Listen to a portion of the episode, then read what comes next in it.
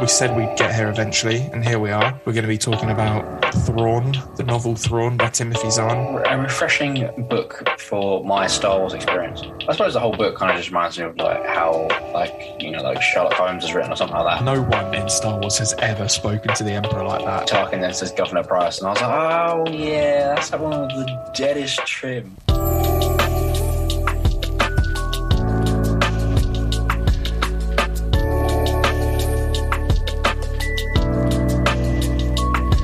Hello there, and welcome to episode 35 of Life from Vader's Castle. Um, as always, I'm your host Dan McQuarrie, and I'm joined by my co-host John Lee. How you doing, John? Hello there.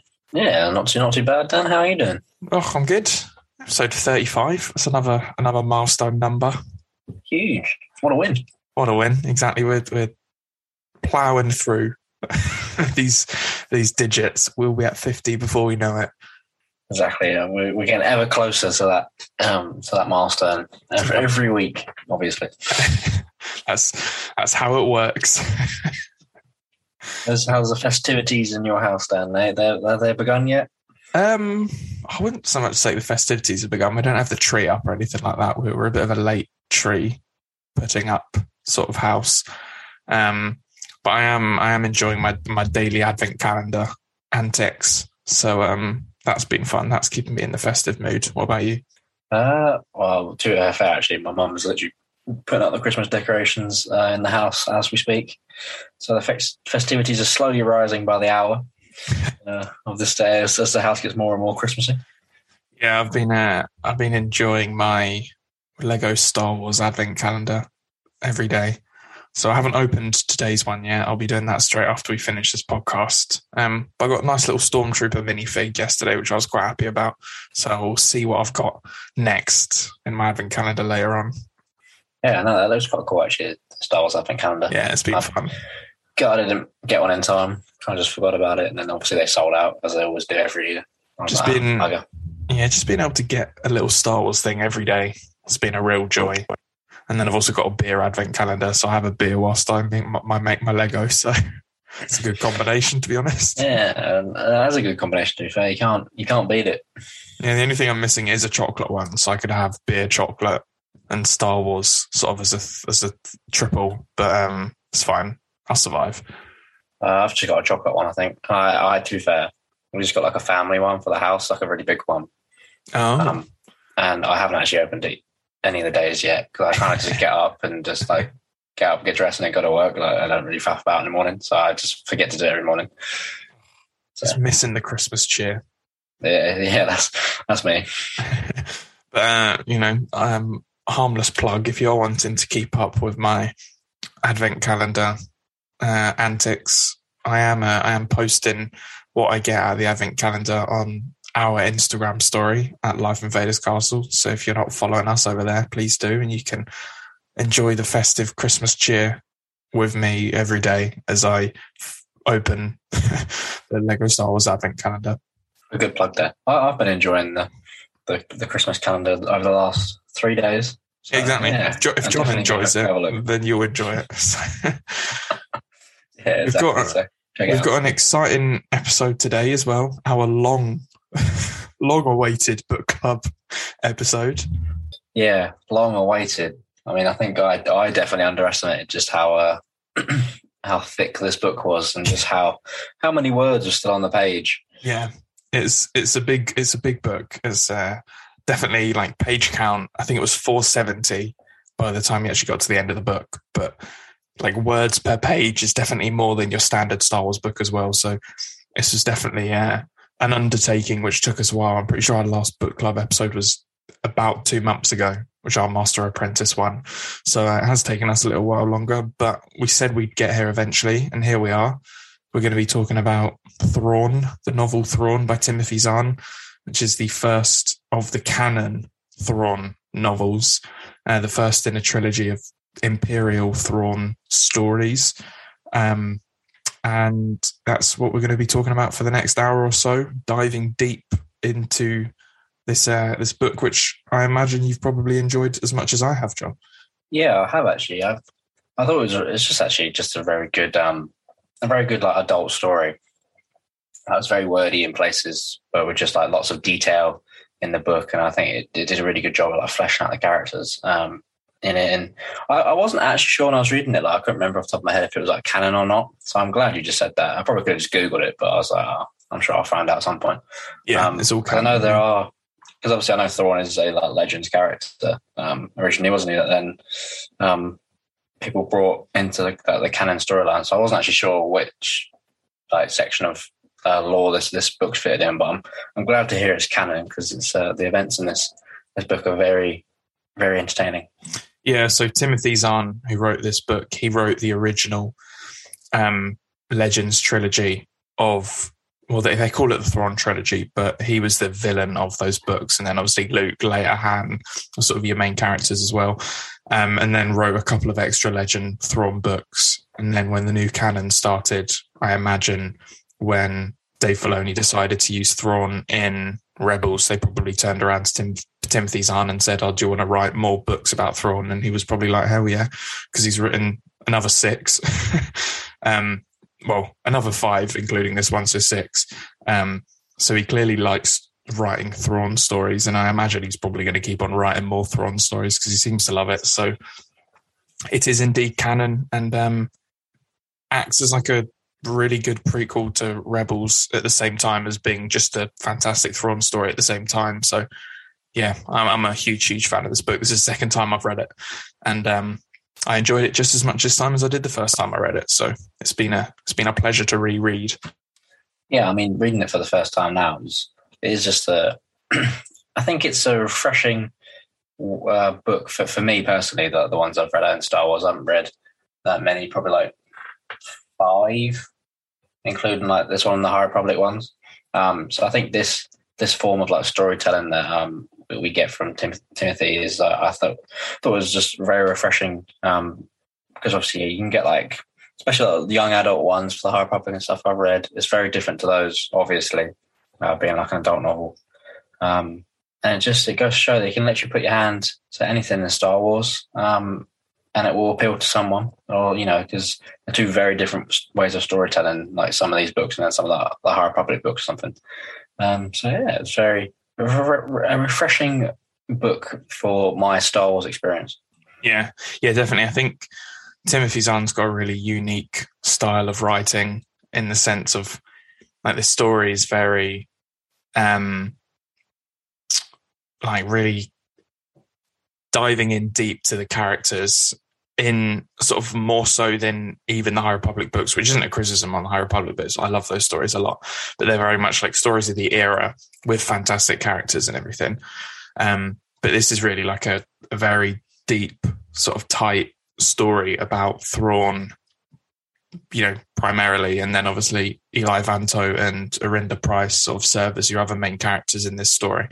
Um, but it is, it's like the, just the way he writes is very like descriptive very like interesting and um, there's a without sort of saying intelligent to suggest that the other books aren't intelligent because they are all intelligent, but there is sort of like a sort of a quite a mature intelligence to the way that it's written and like the way that we have like both Thrawn's like in a monologuing, but also like the start of every chapter having sort of a almost like a Thrawn quote of him analyzing what it means to be a warrior in various different ways. So there is a very specific style to, to Zahn's writing in this book, and I he does continue in the other Thrawn books that I have read. I haven't read all of them to sort of write in that similar style, and it is sort of very wordy, very descriptive. But I don't mean that in a negative way. I think it's really rewarding, and you learn a lot on every page of the book. It's not like a page can go by and you're like, oh, not much has happened. Like a lot happens on every page, and it's it's very rewarding when it all sort of pays off either at the end of a chapter or at the end of a section of the book or at the end of the entire book. So it is definitely a different style to a lot of the other um, Star Wars books, a much sort of slower, more like thoughtful pace. Um, and I think, you know, my favorite Star Wars books, you know, this is probably one of them, and The Rising Storm is definitely another one. So I could compare the two. They're both phenomenal books, but very, very different. You know, The Rising Storm is very quick paced and you know, obviously the characters are really detailed and have really strong arcs, but it moves at a flying pace where in like short chapters, whereas this is quite long, chunky chapters, you know, spanning years and years and years, long detail. But none of that is a criticism. I, yeah, I, I really loved how different this book was. And ultimately, you know, it's still, it's, I still hold it up as one of my, definitely in my top five Star Wars books, but probably even in my top three. I'm a, I'm a big, big fan. Yeah, I mean, I completely agree with everything you said there. Everything was um, like a lot slower and a bit more purposeful. It was definitely trying to focus on yeah, like the characters and especially the bits of like Thrawn's in a monologue. Uh, I thought like fantastic. Like they just reminded me of like I suppose the whole book kind of just reminds me of like how like you know like Sherlock Holmes is written or something like that. You know, just with such yeah, as you were saying like mature intelligence, like story writing. Um, uh, and I think there's there's so many times where it's written obviously um, not always from Thrawn's point of view, but from like Eli's. Um, I think there's so many times when like Thrawn's um, the like dialogue is like actually like explaining his intelligence to you through like to Eli, and I think that is so it's so clever to make his character seem so much more um, intelligent. And like obviously Thrawn could have quite easily been like the main point of view from from this book and had most of like the intelligent explaining done to you through like a monologue, but it was quite I thought it was quite cool to have it done um as like basically just like, you know, like in the Sherlock Holmes uh TV shows when like he was like explaining how he worked everything out. It kind of just reminds me of that. With the way like Thrawn's explaining things to like Eli or like testing Eli with things. So yeah, I thought that was that was interesting. I um it, it sometimes I had to reread a page because I was like I didn't actually quite get what he was going on about just because I think it went over my head, like reading the page too quickly or something. So I had to go back and be like, ah, I get it now. This guy's cleverer than me.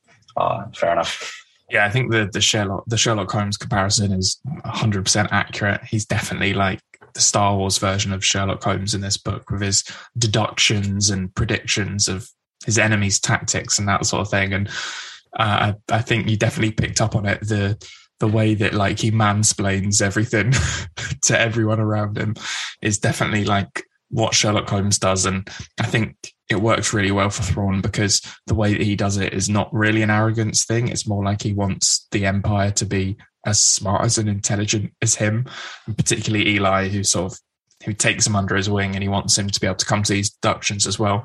But I just think the way that Thrawn is written in this book is like completely fascinating. Like we'll get into his characterization in detail in, in, in just a few minutes.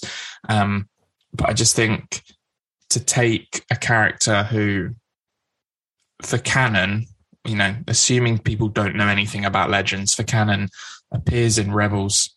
This book came out after season three, but before season four. So, you know, appears in Rebels as this sort of really smart, cunning, um, sort of quite vicious uh, Imperial Grand Admiral, who is sort of sent to deal with the rebels, the the heroes of that show, as a villain, and then give us a book which actually tells his rise through the ranks of the Empire from like his point of view in the Empire's front point of view, where he is essentially the hero of this story and you know the hero of his own story. So I think taking a character like Thrawn and telling that sort of story is just a really interesting twist. And um, I think that's the reason why Thrawn becomes so many people's favorite characters. The more that they like dive into him, is because you know he's he is sort of misunderstood in his intentions and his actions sometimes, and there's much more to the blue fella than just sort of nasty grand imperial uh, grand admiral um, but there's actually just a lot more going on there for his, you know, his motivations and um, the way he solves problems and that sort of thing. So just learning so much more about that in this book is um, it's worthwhile to sort of anyone who's interested in Thrawn as a character or even just the wider Star Wars universe. Yeah, I mean, it's like I haven't watched Rebels in a while. I need to actually go back and rewatch it. But just from what I remember, like you kind of just get the vibe that you know Grand Admiral Thrawn is just like a very smart, intelligent fella in the in the Imperial Army, um, Imperial Navy, and he's literally just been sent to deal with the rebels in rebels. Um, just for like his motivations to be like, this is what I do for the Empire, sort of thing. Um, not much more into it.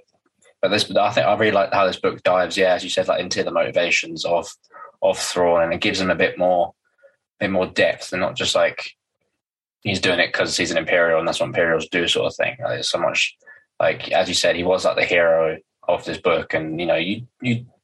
I was rooting for him throughout the book. You know, every time something good happened to him, you know, it was, it was good to read. But then, obviously, going back and then rewatching Rebels or watching Rebels, you then be like, I don't like this fella, but I liked him in the book. So it's a bit of a it gives you a strange sense of when when is the point when I'm like, well, Thrawn's a bit of a dick now.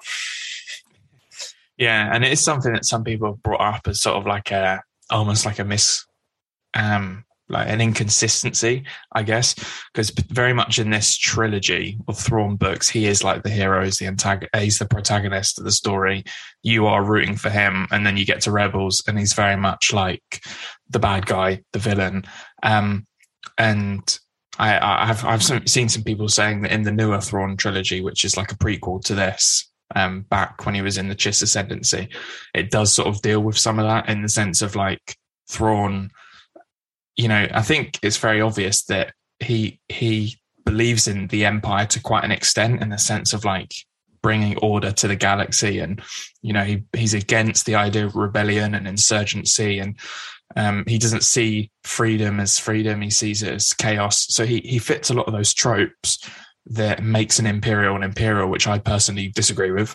Um, but then he has like a he has a very pragmatic way of dealing with situations where if it lends to it, you know, he tries to solve a situation with minimal casualties. And I think it essentially just becomes of like in this book, we look at Thrawn through the eyes of Thrawn and the characters around him, as opposed to through the eyes of Ezra and Kanan, um, where they are seeing him as this bad guy. And I think it just, you know, to quote Obi Wan Kenobi, it's, you know, from a certain point of view, essentially, it's how you see Thrawn. I mean, I think when we probably see him again in live action soon, I think he's probably going to be the villain. Um, but I think there's a lot more to him than just, I'm a bad guy. I think we already know from the beginning of the book that, you know, he wants to join the Empire essentially to, um, so that they could one day be of benefit to his home world. And the emperor has a you know thinks that's going to benefit the empire as well having someone like Thrawn to teach him about the unknown regions but also teach him about the chiss and battle tactics and that sort of thing. So i think his motivations you know could still be seen to be um, sort of dark and twisted and for his own personal gain and for the the personal gain of his his home world.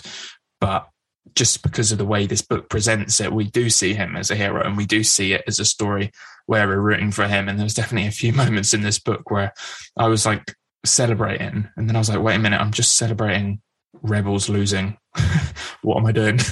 so I think um Zahn writes that like perfectly, and I think it's a it's a real credit to you know being able to tell a story from the point of view of the villains and humanize them a little bit more, but also like sort of raise a couple of the reasons as to why they are still villains at their core, um, even if they're not, you know, someone like the Emperor who's just the ultimate purest form of evil in the galaxy. So that's sort of how I see those those um, two opposing sort of factions there. Yeah, I think I think personally, I didn't. I think Timothy um, really kind of left it up to like one of the few final chapters um, where uh, Thrawn was um, chatting to the uh, Nightshade fella. Was Nightshade, Night Swan? I can't remember the guy's name. Oh, let's just finish. Yeah, Night Swan. Yeah. Yeah, I knew. I knew I was on the right lines. Um, and it's like that final chat was like really, I think, where he dives well into like Thrawn's actual like motivations to join the Empire and everything like that. And I think that was really clever to leave it like right up to the end, where I'd spent like the, a few chapters before that really being like really questioning exactly where Thrawn's um, morality like lied. Um, you know, it, there was some stuff about like slaves for the empire and things, and I was just like, surely not. you know, and I, I, think I was really then questioning where Thrawn like drew the line on certain things. Um, obviously, then from our experience in Rebels, and then I think that conversation at the end really helped um, solidify just exactly where Thrawn stands and I think that was really really interesting. I, am actually looking forward to then going back and watching Rebels and then seeing where I can see like the that where that lines up with what I see in, when I'm watching them in, in uh, Rebels. So I think overall, um, for like the, that bit for Thrawn, I think it was just very clever to keep me guessing the whole book, and then finally at the end of it, like lay it all out in front of me. Um, so I think it really helped build up the mystery for it. Yeah, yeah, and I think you know if we sort of talk a little bit more about Thrawn, sort of his character within this book, um, and sort of his characterization. I mean, this book is very much telling like essentially Thrawn's origin story of how he ended up being Grand Admiral Thrawn of the M- of the Imperial Navy. Um, this sort of tells a story of when we meet Thrawn at the very beginning of the book. He in like what is a by the way an awesome couple of chapters where the um, the the empire sort of stumbles across um, this sort of encampment with a mysterious figure there, and he basically destroys all of them and sneaks aboard their ship and ends up being thrown, and he manages to get a um, what's the word?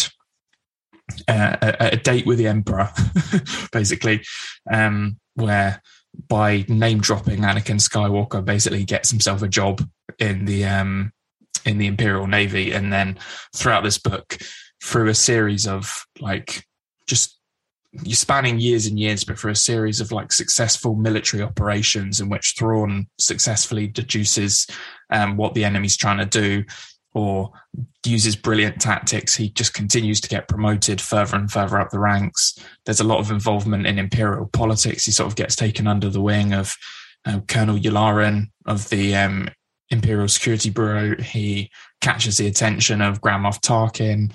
Um, obviously, he's always got the Emperor sort of fight in his corner as well. And through all of that, by the end of the book, for all his successful sort of fights and all that sort of thing, we see him as Grand Admiral Thrawn.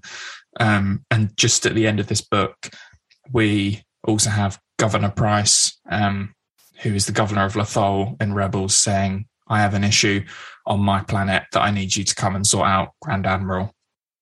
And that obviously sets us up that this is sort of the book starts early on in sort of the imperial reign and finishes just before the start of season three of Rebels. Um, so sort of did you find that like a story that you were like looking for like sort of on reflection is this like something that adds to the experience of rebels of learning sort of like how Thrawn got to the rank of grand admiral how there ended up being a, like a non-human um admiral in the in the empire this this blue chiss um is this something that sort of you were you were looking for answers for and are now satisfied with uh, yeah, definitely, hundred percent. Which is why I was then worried when I was reading it if it was like canon or not, because I was I, I did think that, especially towards the end of the book, I, you could really tell it was setting up the um, like interactions then between the rebels team and uh, Thrawn and that like rivalry there. So um, I was really I was really glad about how we got to that final point, and I think the final the, the whole book itself. It, I mean, even though it did span like years, like he obviously goes from a lieutenant um, from the Imperial Academy all the way up to Grand Admiral. It spanned years, and there's a lot of different military operations that we get to um, have alongside Thrawn as he's doing it in the book. Um, and I really think it did help to explain, you know, as you say, like how this blue chiss fella is uh, suddenly a Grand Admiral in the army. Um, and then it links in really well with like Governor Price and like the politics of like the Thor and that area and stuff.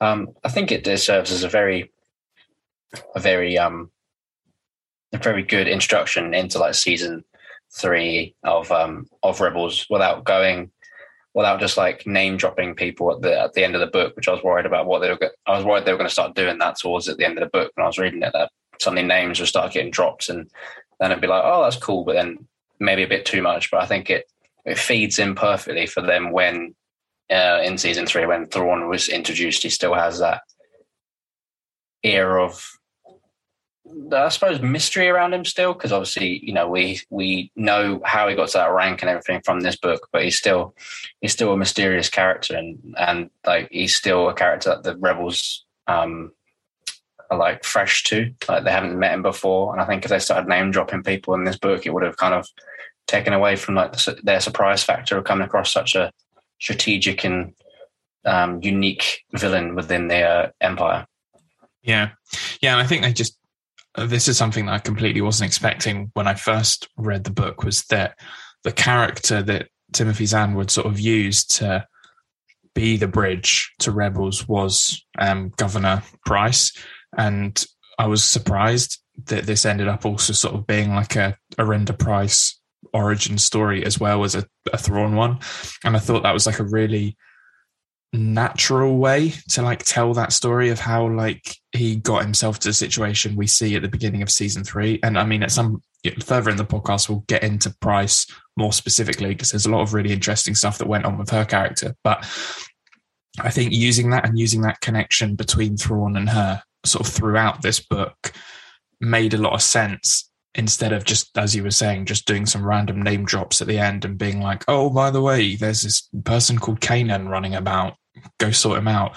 You know there's there's it's more organic to the story. So i really like that aspect. And yeah i completely agree. I think um i was instantly sort of quite captivated by Thrawn when i watched rebels. And that was one of the reasons that these are one of the first canon books that i chose to read um and i think just reading this book made me have so much more appreciation for him as a character just being able to understand how his mind works and um, how he's you know very um, skilled in military and tactical um, sort of scenarios, but when it comes to anything political and sort of like human relation, he sort of struggles quite a bit. Like he's good at reading people, but he can't on an emotional level, but quite under, can't quite understand them from like a political sense, and he just doesn't really understand how Coruscant and the imperial sort of like political structure works. Um, and you know his his relationship with Eli Vanto throughout this book, I think, is phenomenal in the sense of, you know, he's teaching Eli so much, but Eli is also teaching him a huge amount about what is going on behind the scenes in the Empire. And I think just like learning that much about a character and also the aspect of like the racism that Thrawn faces in the book because he's a non-human does make you root for him even more because it's like no one in the empire wants to see him succeed. They all want to see him fail because he's a chiss and because he's a non-human. And like that is a really interesting factor of like you want him to succeed because he's the underdog. I mean, it's it's weird because he's the underdog, but he's also not because he's just way smarter than everyone in the room. But it's those sort of like that duality of him being the underdog, but being way too way much better than everyone, and that whole like elitist social hierarchy of imperial politics, which this book explores in immense detail.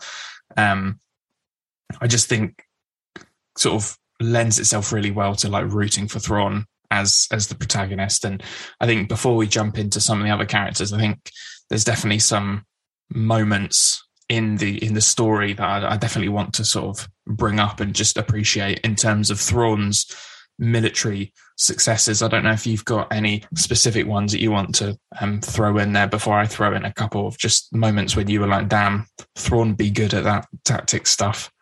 Uh, no, you, you go for it. I haven't got any specific ones. I, I'm sure yours will be yours will probably be the ones I've mentioned anyway, and we can we can go into detail there.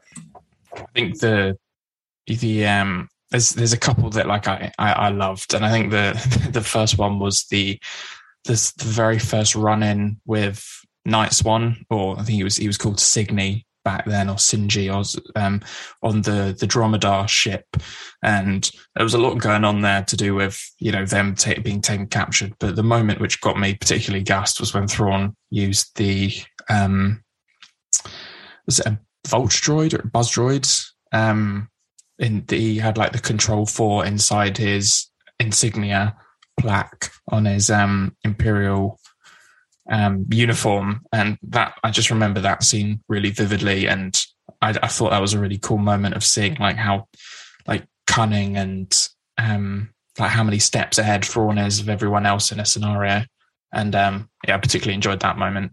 Yeah, no, that one that one was good, and as you say, I think that was that was one of the first interactions he had with uh, Night Swan, and I think it was just again like one of the I think it was one of the first interactions we see in the whole book, where his, his um, pre-planning and you know, yeah, being like a few steps ahead and everyone else was really like shined on um, and like brought to the forefront for like the pr- protagonist's success I suppose. Um, yeah, it was a, a genius move, and it's it's always it's always nice to see something like. I think there's really it was written really well as well because like it kind of happened, and then like once the the um actions over, Thrawn then has to like explain it to like Eli and some of the other characters, which I think was just some of the best bits for the book for me when he's like standing there, kind of like how explaining how he's like four steps ahead of everyone else. I found that just like really interesting. Yeah. Yeah, and I think the the other moment, which was a particular highlight for me, was the I can't remember what the planet was called. Was it called Cyphar? Um, where there was sort of like the two clans, the humans and the non-humans, that were sort of like warring with each other, and it ended up all being about um, this like pre-spice that was in the in the field, and Thrawn sort of set up this sort of elaborate ambush um, just because he figured out exactly who on each side was the, the, the ones causing trouble, and he sent them off on wild goose, goose chases the wrong way, so he'd only have a small group of them left at the field and then he positioned himself in the right place so Eli could stun four of them at once. I just thought it was a it was a really awesome scene. And then obviously the the chapter concludes with him getting um, an Imperial pilot to fly really low over the field to like scan where all the pre spice was so they could destroy it from above with turbo lasers. I just thought there was just so much like it, sort of wit, sort of intelligence and quick wit going on with him, and I just yeah, I, I love that scene a lot, and it just goes to show how damn smart this boy is. Yeah, hundred percent. That was actually a really good scene, uh, or chapter in the book, and I really like the points where he like studies like a culture's art and then works out like their tactics from that and stuff. I think that's like really clever when he then goes to explain it onto other characters exactly how he's like worked something out from just like mm. their art and stuff. I think that's that's really clever. Um, and yeah, the turbo laser, the shooting it down with the turbo lasers uh, I thought was a, a, a, funny move. And then like how was explaining it to the leader of that um, tribe afterwards was just like obviously the guy was pissed and the guy had every right to be pissed. He just like bombed his his like corn, cornfields or whatever. And and Thrawn's just like completely mugged him off by being like, Well, you know, I've saved you one thing and he's like, Well, what you haven't saved my crops or anything. He's like, Well, I've saved your lives and the guy's like, All right, fair enough. Not happy about it, but he knows he knows Thrawn's right every time he uses one of these um, unorthodox methods of like solving a problem, he just ends up in front of high command, them trying to boot him out of the empire again, but they just never can because they can't question his results because he wins every time. Yeah, I think it just, just goes to show that everyone else in the empire and uh, like Thrawn's um, enemies, uh, they're playing checkers, but Thrawn's playing chess. Absolutely. He's always a thousand steps ahead.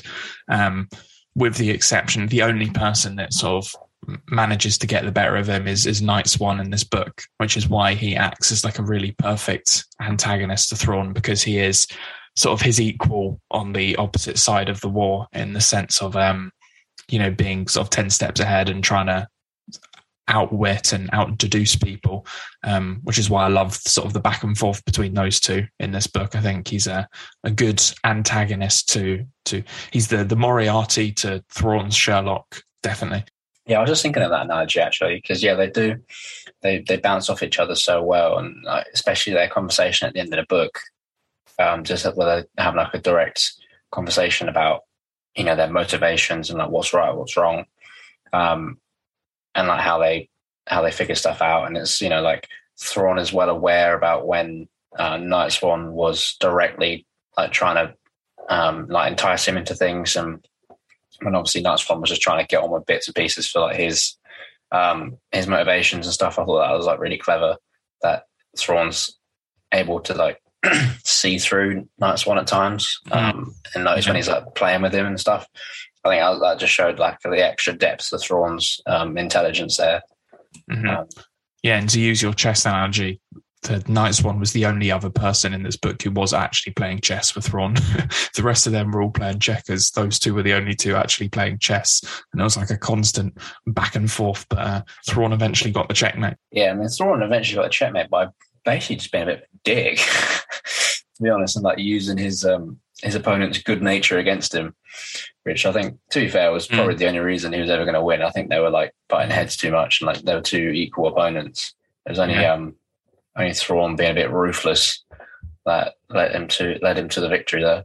Yeah, and uh, I think that's sort of one of the moments in the book where I was like, wait a minute, this Nightswan is literally a rebel, isn't he? I think it's it took me a while to like make all the connections. remember the first time I read it of like, is he a smuggler? Is he a pirate? Is he just a bit of sort of like a troublemaker, a bit of a Han Solo type? And then by the end, you're like, oh, okay, so he's literally just a straight up rebel leader who is trying to free the galaxy from the imperial rule. These are the people that we usually root for. This is like Leia. This is like Bail Organa. This is like Hera Syndulla. These are the people we usually root for, and we've been rooting against him this whole book, which is a like really interesting spin on that whole um, sort of typical good versus evil Star Wars theme that we know and love, but turned completely upside down.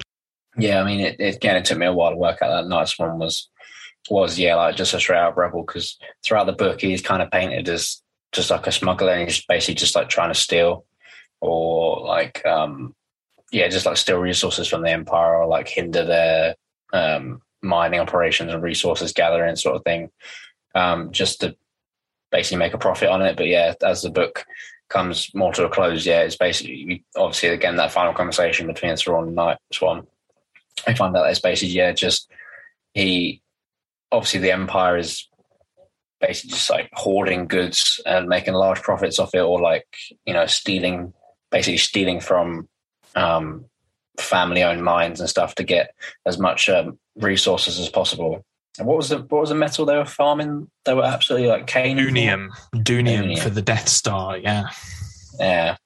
I mean, there was so much there were so many like political points and stuff about like how they were going about it i think you know there was um wasn't there points when it was like night swan wanted the imperials to own the mines because it was easier to steal from and stuff it was like jesus like the, the absolute depth yeah. of like the, this game of chess here between the two of them is mental like it's oh so yeah. so cleverly written yeah, it's, it's, you know, I think it's interesting you keep on coming back to that same conversation. I think that probably is one of my favorite chapters in the entire book because you everything comes full circle of like why Nightswan has been doing everything he's been doing this entire book, and it's essentially all tied to the Death Star and him getting whiff of something going on, something being built out in the secret part of space and what on earth is it? And obviously there's some a lot of the interesting stuff stuff to do with like the you know he was part of the mining guilds and he was he sort of defected from the mining guilds and he wanted to represent people whose livelihoods were getting ripped away from them by the empire but then it turned into something much deeper. But then also Thrawn his entire way through the empire was trying to figure out why the empire needed all this doonium what it was that they were building and I think that final like conversation between the two of them, when both them and the reader are like, yeah, they're both trying to stop the Death Star, um, was like a really interesting sort of climax to the the whole story, and the, like made you quite like it was the chapter where you were suddenly like, yeah, Night Swan's the good guy, like we should be this book should be called Night Swan. We should be supporting him, um, and I think obviously the, the book ends with that conversation where um, Thrawn and the Emperor, like when Thrawn is basically like, well, tell me about the Death Star. And then Lord Vader walks out. Um, but, you know, clearly Thrawn has figured out what this is and well starting to figure out at least what it is. And in his mind he thinks it's a colossal waste of time and resources. Um, but that that's his reason for being against it not the fact that it can literally murder billions in a second. His thing is oh it's just a colossal waste of resources. Why would you make something that can only deal with one planet when a fleet can deal with thousands? Um, but then night swan is like yeah this this thing's gonna you know destroy innocent lives and I want to put a stop to it, sort of thing. So I think that was a quite an interesting um, climactic conversation between the two of them, and just seeing the rebellion through the eyes of the em- the empire and seeing how they see the rebels as just like insurgents, troublemakers, when really they're just, as we know them, like innocent people trying to fight for freedom. And then Nightswan in particular is this guy trying to stop the empire from building a super planet killing weapon, but he for the majority of this book is like the antagonist. So it's just a very smart and interesting way of presenting the whole thing. And uh, I've got to take my hat off to to Timothy Zahn for just managing to craft a story in that way. It's really really cool. Yeah, and then that whole point of like Thrawn being uh, disagreeing with the building of the Death Star of the throwaway of resources, and obviously then um, leads quite well into Rebels as well because um, he wanted to build new Tie fighters, didn't he, in Rebels instead of like him and um, yep. The, oh, I can't remember the the guy's name from um, Rogue Krennic. One. It was like Krennic. Yeah. yeah, it was like them two were like pitching for their ideas, weren't they? So Krennic had the Death Star, and Thrawn had his Tie defenders. Tie defenders. So yeah, that, that leads in quite well because I suppose you know if you take there's much doom and or dooming or whatever it's called to build the Death Star. Imagine how many of those Tie defenders you could have built with that. Yeah, how many more you know super star destroyers or whatever you could have built. You can sort of see Thrawn's point of view, but he's also someone who doesn't massively believe in unnecessary casualties, but is also the person who bombarded Lothal from the this from space. So uh, you know, he, he comes and goes. yeah, definitely. Um, yeah, I really like. You know what I actually really like, liked in this book as well is just um, Thrawn's absolute like just full on. He was like say whatever he wants to the Emperor sort of thing. Like there's no way, like no normal person is walking into the Emperor's throne room and just being like, "So tell me about your Death Star." Like, because you just go in and just assume that if you did that, you'd just be dead instantly. Like, as the only man brave enough to go in and be like, "This super secret thing you've been going on about." Um, yeah, I know about it, and it sounds stupid to me. yeah, no, I I love the two chapters with like the beginning of the book and the end of the book with a conversation between Thrawn and the Emperor are some of my favorite like scenes in Star Wars. Like I would love them to make that in live action because like you're right, like no one in Star Wars has ever spoken to the Emperor like that. And Thrawn just wanders in. He's like, Yeah, so your Death Star thing? I'd like to know about it. Yeah, and I was like I remember reading that first chapter, he meets the Emperor, um, and obviously just like name drops Anakin Skywalker. When I read it, I was like, Jesus, man, this this guy's like this guy's got some balls on him. But then I was just, I was sitting there thinking like, oh, actually, he's just like name dropped Anakin. He doesn't know anything about like Vader or anything like that. So I was like, he's just trying to like show off he's got some friends in the Emperor's favor. But then again, now now I've said that, like how I haven't actually read the book that where Anakin and Thrawn hang out, so it might be in there. But like, how did Thrawn know that like Anakin was one of uh, Palpatine's like I don't know, like was he was he calling him like uh, resources or something. He calls so specifically the Emperor's like Jedi, I suppose. He kind of mm. refers to him as as, as yeah. opposed to like for the Order sort of thing. Yeah, the the next book, um, Alliances, which is the the follow up to this, really goes into detail on that whole meeting between Anakin and Thrawn. So it is very much explained in the next book. Um, it's a really interesting book where there's like two concurrent storylines, one with Anakin and Thrawn in a in the Clone Wars, and one like set after the end of this book with Thrawn and Vader having to work together, and that sort of juxtaposition between the two is a it's a really cool book to be honest.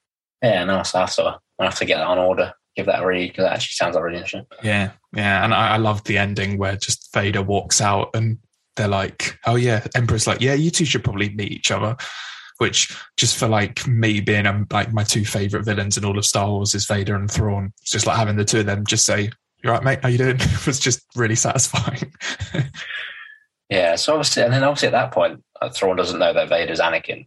Um, he obviously works out later, but then Vader's obviously standing there and being like, "I recognize this blue fella." I've yep. seen you before. yeah, because isn't the line of dialogue Vader says is like, "Oh yes, nice to finally meet you." You're like, you can tell that yeah. Vader's been like heavily sarcastic there. He's like, "Damn it, I know this guy." yeah, it's, uh, it's like yeah, the Emperor's line of "Nice to you to to finally meet." I bet Vader's just standing there, giving them the side eye, like, right, yeah, okay, mate. yeah, because the Emperor knows as well. So Emperor's like, oh yeah, yeah you guys are finally meeting. oh, good old Palps, just uh, just playing playing the long game with everyone.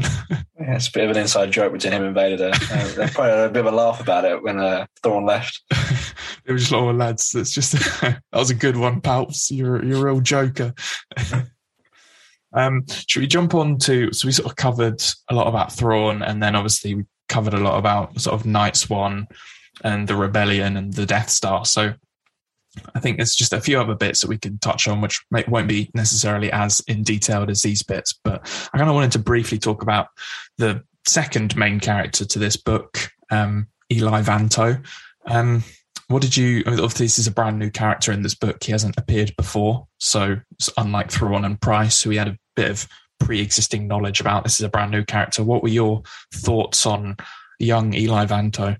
Uh, I actually really liked him as a character. I mean, I suppose this is going to be another like Sherlock reference, but he's definitely just like the Watson, and he like the little sidekick that Mhm. is Mhm. that is like learning along, that is like picking up things from from obviously the, the main star Thrawn, um, and like, as the book as he obviously spends years with Thrawn throughout the book, you can kind of see him grow as a character uh, and become like you know picks up things from Thrawn, but like notices tactics, you know, reads people a bit better um, from like when we first see him.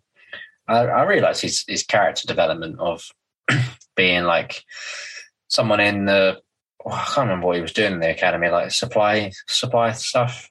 Yeah, he wanted to be a supply officer. I think that was the title. Yeah. Yeah, so goes from like yeah, supply officer, and gets stuck being Thrawn's like assistant for the God knows how many years. I don't actually know what the, the time difference is, but a good like I'd say at least like five years maybe. Gets stuck being Thrawn's like personal assistant to then eventually getting getting the recognition he deserves. My boy Justice from my boy finally. Because Yeah. He goes on I quite a journey, didn't he? yeah, it's like everything Thrawn does, you know, I'm sure he couldn't have done without uh, having Eli, and especially Thrawn, especially couldn't have navigated the the world, like the political world of the the Imperial Army, and like just the everyday interactions you have to have with people. Like Thrawn would have been absolutely like left out in the dark without Eli on that sort of stuff. So without Eli, Thrawn, while might be like the most intelligent person in the in the um in the Empire, I don't think he would he would have got as far. Obviously, not being able to speak certain words and um, just like interact with people. So Eli is the the silent hero. Yeah, yeah, definitely. I think he's a really interesting character because he's like your unlikely hero of the story. Like, obviously, Thrawn we know is a bit of an underdog because of the, the racism and imperial culture and that sort of thing. But ultimately, he's incredibly skilled, incredibly good at everything he does, and he wins a lot. And he's the hero of the book. But Eli fits that sort of the unlikely hero, as he said, like the silent hero. He is, and even Thrawn admits it at the end of the book, like both in the conversation he has. I can't remember if it's with Price on Nightswan, but also like his inner monologue in like the epilogue when he's talking about friendship. Like he admits that like Eli has become this close friend and confidant of his, and that his like skill and his like advice and his friendship was like most a lot of the reason why Thrawn ended up being so successful. Um, so I think it's nice that like Thrawn acknowledged that as well as like the reader, because as you read it, you're just like, yeah, Eli is sort of carrying him in the sense of, you know, Thrawn didn't even speak basic when we meet him at the beginning of the the book, and Eli sort of teaches him how to communicate and um, teaches him a lot about imperial culture and all that sort of stuff. But I think the thing I really liked about him was that when he started off, he had like no interest in sort of being a warrior. He just wanted to, you know, be a supply officer. He just wanted to make sure that, I know, like crates of meilooruns got from Lothal to Tatooine. You know, he had no interest in, you know, being a warrior. And then he meets Thrawn and his whole life is like flipped upside down. This whole career path he's got laid out in front of him is just essentially ruined. But he just like takes it in his stride. And by the end of the book, like he has that comment of like this is sort of where I was supposed to be the whole time. Like this was where my service to the empire was needed. Um and he sort of realizes the sort of his own strengths and his own purpose. And you know he is rewarded eventually after they deal with that Moff Gaddy or whatever his name was.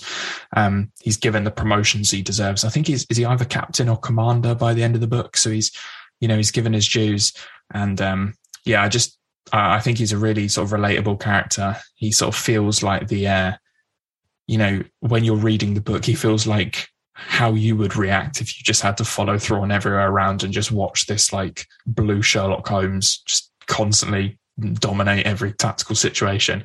So I think he was a really good character to have as part of the story. Very relatable and um yeah, it was definitely had a really satisfying character arc. Yeah, definitely. And um, I don't actually. Obviously, I haven't read the next book. Does he appear in the next book? Because I think he gets quite an interesting like epilogue at the end there. I want. I really, I'm really excited to see where that goes. If it, if Yeah. it does go anywhere. he sits out the next book, but then he comes back in the final one of the trilogy. Um, he, yeah. So at right at the end of the book, he goes off and joins the Chiss Defense Fleet. Um, and we don't really learn why Thrawn sent him off to do this or anything until the third book. So it is interesting. And uh, yeah, we meet um, Admiral Ar'alani, who is you will soon find out, John. She's the Chiss baddie. She she she be a baddie, not in the evil sense, but in a in the other sense of the word baddie. Oh All right. okay. Uh, but yeah, yeah, he, he he comes back in the third book, and he does have a really interesting storyline. Um, so yeah, you just have to wait to find out what happens to him, John. Oh, yeah. I mean, I'm looking forward to reading more about him because, yeah, he, I think he did have a very deserved character development, and yeah, it's, it's nice to see that he he um he's happy with where he, he ends up at the end of the book because obviously, as as we've just mentioned, you know, he spent a lot of time just being like at Thrawn's side, being like his his assistant sort of thing. So uh, it's nice that he got his rewards, and it's nice that he actually wanted them by the end as well, instead of just wanting to go back to be like a supply officer. He was happy with his um, promotions to, I think it is commander, you know, like running his own fleet, um, I'm sure, and, and stuff like that. So I'm glad that he he rose through the ranks and he, he he got to where he wanted to be in the end because he was Mhm. he spent a lot of the book being really pissed off and like um just taking it i suppose you know he he got he got taken off what he wanted to do and he got stuck you know working under Thrawn and he was very pissed off at a lot of the book but like didn't say anything about it to Thrawn and just kind of like accepted it and took it on the chin so i'm glad he, he got his just desserts and is happy where he ended up Yeah, I think he, was interesting because he was very like simultaneously like resentful of Thrawn, but in like utter admiration of him as well. He was like he would always be saying to people like Thrawn is the greatest military leader in the Imperial Navy, and you know he is the future of the Imperial Navy. But also, every time Thrawn gets promoted and he doesn't, he's just like more and more resentful that this is now his life because he was the only person on the mission at the beginning who spoke Sy Bisti. So it's like the, the poor guy. But then, you know, he comes around on realizing that his position is where he's is, you know, he's he's serving the Empire in a good way. When he gets his promotions and realizes how much Thrawn has sort of been fighting for him without realizing it. I think it's um yeah, it's a really good, really good story. And yeah, I'm definitely a big fan of Eli Vanto. I think he's a, a really, really interesting character in a book, which is where the title of the book is Thrawn, a phenomenally interesting character. The fact that they can have another character like Eli be as interesting, I think is a, a big success. And um, I he's another character that I hope to one day see in live action because he's cool.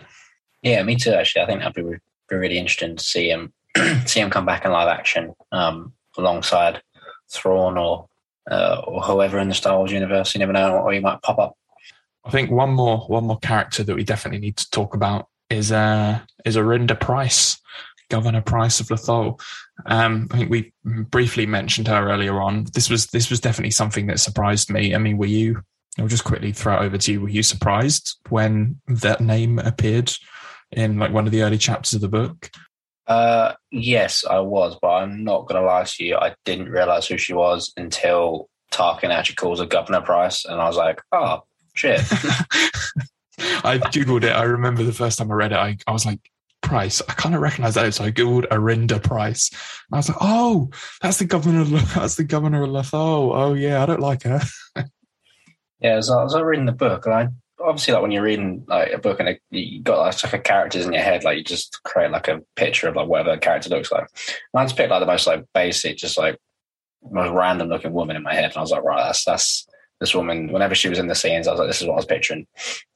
And then obviously Tarkin then says Governor Price, and I was like, oh yeah, that's that one with the deadest trim The dead trim. in, uh, in Rebels. I was like, oh yeah, now I remember. Yeah. Um, so what did you think of, of her inclusion in the book and, and her storyline? Because it's a, in a similar way to Thrawn's, is an origin story to Rebels. It's a really long spanning career of promotions and demotions and political um, intrigue and that sort of thing. Did you did you think it was it was worthy of being in this book? Yeah, I did, I did actually, and that's I mean, obviously, as you said earlier, it does it helps having this character and to then flow into into Rebels um, later on in the book. But I mean, when I first started reading this book of her character, I actually like really liked her. I thought she was like a sassy, you know, like go getting woman, you know, going up the ranks in the political world and moving to Coruscant and all that jazz. And I was like, oh, go on, girl. You know, you you get that money, you you know, you rise those ranks. Um, and then obviously when she fell off and um, had to go work at that like I don't know, like job center sort of place. Um, again, I felt like really bad for her. I was like, oh no, like she's worked so hard, she's getting like played by the political elites of Coruscant. Um, and then you know, I was I was all up there for her ups and downs. I was I was loving her journey of like rising the ranks back up and all that sort of stuff, and how she was eventually started playing the um, what was that guy's name? Moff Giff or something. Gaddy. Uh, Moff, Moff Gaddy. I Gaddy. Yeah, Yeah. she, she played him at his own game, and like he lost in the end. And I was like, all, all well up for it until Tarkin said Governor Price, and I was like, ah, fuck. I was like, I hate this woman, but I've been enjoying her Yeah. story this whole book, and now I'm just like, oh, I actually don't like you anymore. Yeah, I think that was the relationship that I had with it as well, in the sense that I think Arihnda Price and Governor Price, I always see as two different characters because I think Arihnda Price, you know, as as everything you were saying, this is someone who's sort of a little bit beaten down by the system, but has high ambitions, is gonna work her socks off to, you know, get to the top of political power, um, and is gonna earn it. And, you know, there's everything she does sort of with senator ranking and you know losing her job but then coming back and you know the bit where she gets ambushed by the sort of criminals and you get really worried about her and you're like oh no don't like not not Price. Um but then she goes through the journey that i think we as a reader go through of like by the end of the book she becomes this like person that will none of us like in rebels of this like nasty vindictive um, only cares about herself and her own position. Um, you know, in this ultimate act at the end where she just blows up this entire like settlement with the shield still on, so it just contains the explosion and does like double the damage. Not because it's a military tactical um, opportunity, but because it covers her own skin because she killed an ISB agent. So I think that was re- I think the reason why I just I loved this like storyline is because it took us on a journey of like really liking a character, watching them get more and more powerful, watching them become someone who we don't like, and then at the end of the book, making us realize why we don't like them in Rebels. Um, and I think the character lines up perfectly, and it's quite nice. You know, when you see her now in Rebels, it's like she used to be a nice, plucky young woman who was ready to take on the world, and now she's just an evil, sort of corrupt politician. How good people can turn sour. Yeah, hundred percent. I mean, like when she was like living in Coruscant with her um with her two like flatmates and stuff, like I was I was fully enjoying like the actual like drama of like um Coruscant life, I suppose. You know, when she was like trying to get into that party with all the politicians. So I would genuinely sit and read a book about this or like watch it. I can imagine it being like a Coruscant like drama, you know, like Coronation Street, but like Coruscant, something like that. Like I was fully up, I was fully enjoying myself and uh, like in into the like the social side of like what they were getting up to. You know, she was like there's times when she, you know, her friends were trying to set her up on, on a date with some fella um, from like uh, the same dojo as her housemate, and I was like, oh, this is like really interesting. I actually really like this character. Yeah, and then, then as you said, like as the book went on, she just gets more and more bitter and yeah, selfish, only caring about herself. Is uh, it was when she like threw her housemates um, under the bus. I can't remember what their names are. So it's terrible of me. uh, I think it was a driller was one of them, and Yeah. I don't know how to pronounce the other name, but it was like Ju- Jahir or Jawahir, something like that. I think with the Yeah. names. When she got them arrested, I was just like, Yeah, that was a bit harsh. Like these are your mates. Know, one of them gave you a job, and the other one gave you a place to live for years. And just because, you know, they didn't even really do her any harm. They were just like trying to take down the empire imperial traitors. oh. That's what they were, John. on her behalf. Like, you know, they were trying to take down the emperor because of how the empire treated her. And then she gets, they get thrown in jail. I was like, all right, mm. fair enough. It's how you treat your friends. Yeah, I think it's really interesting that you brought up all that stuff about like seeing life on Coruscant, both from like a social point of view, but like a political point of view as well. I think that was one of the things I took away from this book because we learn obviously through Thrawn and Vanto learn so much about the Imperial Navy and the structure of the Navy and the academy and the having friends in high places helping you get through the academy and all that sort of stuff. But then this really teaches us a lot about like Coruscant society, which is really, really interesting. And like, I know we already knew this, but like, the further le- down the levels you get, the more likely you are to get like sort of beaten up by thugs. Like, I just thought that was a really cool reminder of just the way Coruscant works. Um, but yeah, all the political stuff I just found so interesting. Like the way that she played Moff Gaddy, you know, by using Tarkin. I mean, anytime Tarkin pops up in anything Star Wars, I'm like, yes, come on. Not because I like Tarkin, but just because Tarkin's brilliant as a character and a bad guy. Um, but I thought the the um, advocacy group that she worked for, the Higher Skies, I thought they were really interesting. This idea that within the Imperial Senate, which obviously we know that like the Empire is this sort of totalitarian government, but it still had the Senate up literally up until A New Hope, until um, the Emperor dissolved the Senate. So the Senate still existed, and you had these groups who were like pressuring for the senators and the governors to like pass different things through law and stuff like that, which I thought was really interesting. But the fact that not only was this advocacy group secretly gathering data on politicians and trying to support insurgency and the rebellion, but also Nightswan, the main villain of this story, had his hand in the group as well. So it like really nicely tied those two stories together. And yeah, the bit in the dojo I thought was savage. Like she just rocks up with Colonel Yularen, um, who's a character that we know quite well, obviously from his time in the Clone Wars, but also pops up in A New Hope as well. Wanders up with Yularen and Thrawn and gets her friends arrested. And because Thrawn had that little um, fight with the, the like the cat lady who owns the dojo, not she didn't get arrested because he figured out she didn't know anything. I just thought all the the machinations and political intrigue of everything that was going on with Coruscant with Price was I just found it really, really interesting. I completely agree with you. Like I could watch an entire series of just like political drama on Coruscant because it was just like not only was it really, really fascinating, but Timothy Zahn found a way to not just make it like a side plot, like it ended up tying into the story like in a pretty integral way. And you didn't quite realize how much it was doing that until like deep into the book.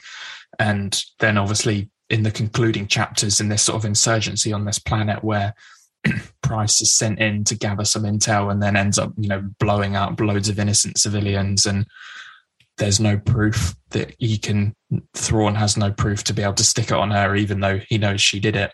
Um, which makes puts a bit more context around the relationship that you see between the two of them and rebels of them clearly not really liking each other but being stuck working with one another. So i just think the whole thing was i think it was um the first time i read it i was surprised at the character's inclusion. I was like okay well this this feels like they're just trying to do a a side story for another Rebels character, but when you actually finish the book, you're like, yeah, she was a really in- integral part of the plot and gave a lot of context and background for so much stuff that was going on. So yeah, gets uh, gets my seal of approval. Yeah, definitely. It did, and as you said, it did that tie in really well together. Like the two stories um, ran on a parallel, like so well together, and then intersected. Just I think at just the right time in the book to to um, yeah, explain like one their relationship in Rebels, and then two just like why their plots were running like parallel throughout the whole uh, throughout the whole book. Like they could have quite easily, um, like the a lesser writer, I suppose, could have quite easily like intersected them at the wrong times and made it like split the characters too much, like make it too boring or make it like too confusing. But no, I think uh, Timothy did an excellent job of intersecting them at just the right times, and I think there was times when they um, like halfway through the book when uh, Governor Price and Thrawn like met. Um, obviously, they met towards the beginning of the book at the at the party, just had a brief conversation, which then led to um, Price reaching out to Thrawn later on in the book to them eventually, you know, working a bit more side and side, hand in hand once she's the governor and Thrawn's um, that's taken over control of like the military operations in the like the the Thor area, like airspace or space sector sort of things. So I think it was yeah, it was very cleverly um, combined by Timothy, and I think yeah, he did a great job to make both stories really interesting. I mean, as you said with um, earlier, like you had uh, you have a character like Thrawn in this book, who's obviously like one of the most interesting characters in Star Wars for a lot of people. So to have both these stories running parallel and then being almost like equally as entertaining in this book, because I think is a is a great accomplishment. Yeah, yeah, definitely. Because I think oftentimes in books there can be like the, the storylines or like the chapter povs that you get excited about reading. And then there's the ones that you're just like oh let's just read this one quickly and get back to the cool stuff. Um, but luckily i can't think of that many of them in star wars books but i can certainly think of them in some of the other books i've read in the past. But it was definitely one of the situations where when i got to a chapter and it said like Arihnda Price, i didn't think oh we've got another Price chapter. I'm gonna have to wait to get back to Thrawn. I was actually like interested as to what was going on because I really enjoyed and engaged with that storyline. So I think that's a tough thing to do when your main character is Thrawn. But you know that just goes to show how well written Price's part of the story is that you didn't find yourself, particularly myself, who's like a huge thought Thrawn fan, thinking, "Oh, come on, can we just get back to Thrawn now?" Like I was actually just like really enjoying the chapters and actually getting quite excited about just learning more about Coruscant and imperial politics. Yeah, and I mean, uh, I, yeah, I agree. Like the, the, I really like the politics side of this uh, these books as well, which obviously came more through Price than um talk to, than uh, Thrawn.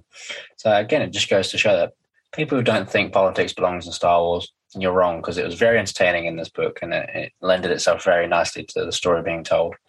Yeah, and it definitely gives a lot of wider context of like we know what politics were like in the prequel era. Really, obviously, we know the lack of politics in the original trilogy purely because there was no Senate left. But this sort of like middle era between bridging two, we don't have a huge idea of what the political landscape looked like. And books like this really give you that like much needed context and actually understanding how both the empire as a military identity and the empire as a political entity operated. And I just thought, just seeing that play out on screen was on screen on page was uh, was really really interesting. Yeah, hundred percent. I mean, anything I think that adds, um, like adds to the world around you in Star Wars, I think is is very good. Obviously, it's it's very it's obviously the main entertainment of the book is like the characters, like their story and stuff. But things that can add you know background details that just help to build the world, um, such as like the political details in this book,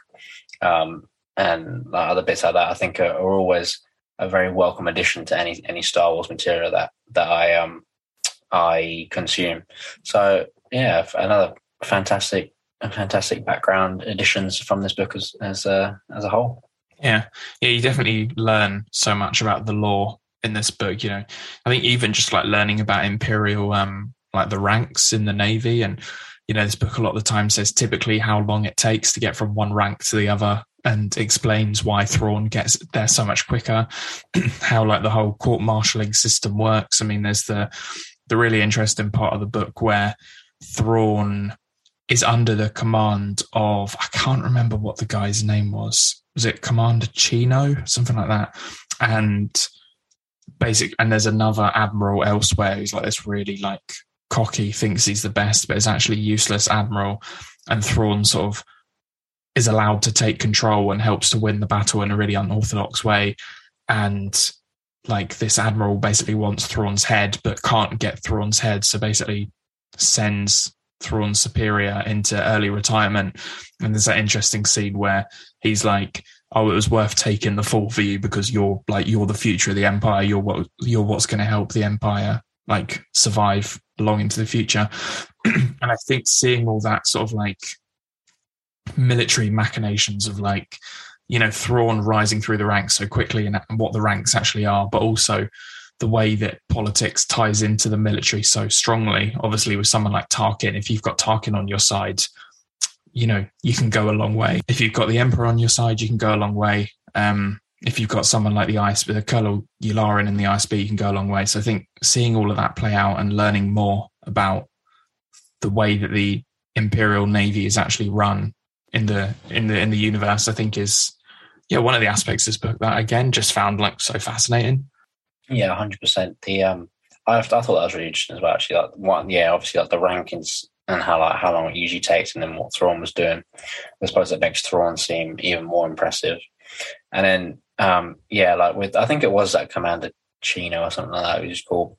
And like um, there was a really interesting conversation between Thrawn and like uh, uh, um, Eli after that um, about Thrawn didn't understand like why Chino did that, um, and like yeah, he didn't understand like the political political pull that some people had in the military and stuff. So I think that was a that was a really interesting conversation. Um, again, to show like where Thrawn kind of fell down with like understanding the imperial politics politics side. I think uh, Eli just said to him like, "You will rise through the ranks, but you're going to bring like a lot of bodies with you. Like people will want Yeah. to either Yeah. take you down, and others, other, some will want to take you down, and others will like happily fall fall on the sword like for you because of how impressive you are. Which was like obviously that was a prime example of that. So I thought that was a really interesting conversation. Yeah, yeah, definitely. Um, I mean, we could probably just continue talking about this for hours on end, but we won't. Um, is there anything specific you'd you'd like to add or um, mention before we before we sort of round up? No, no, I'm good. As I said, as you said, I think we could be here for hours. So if I, st- if I started now, I won't stop.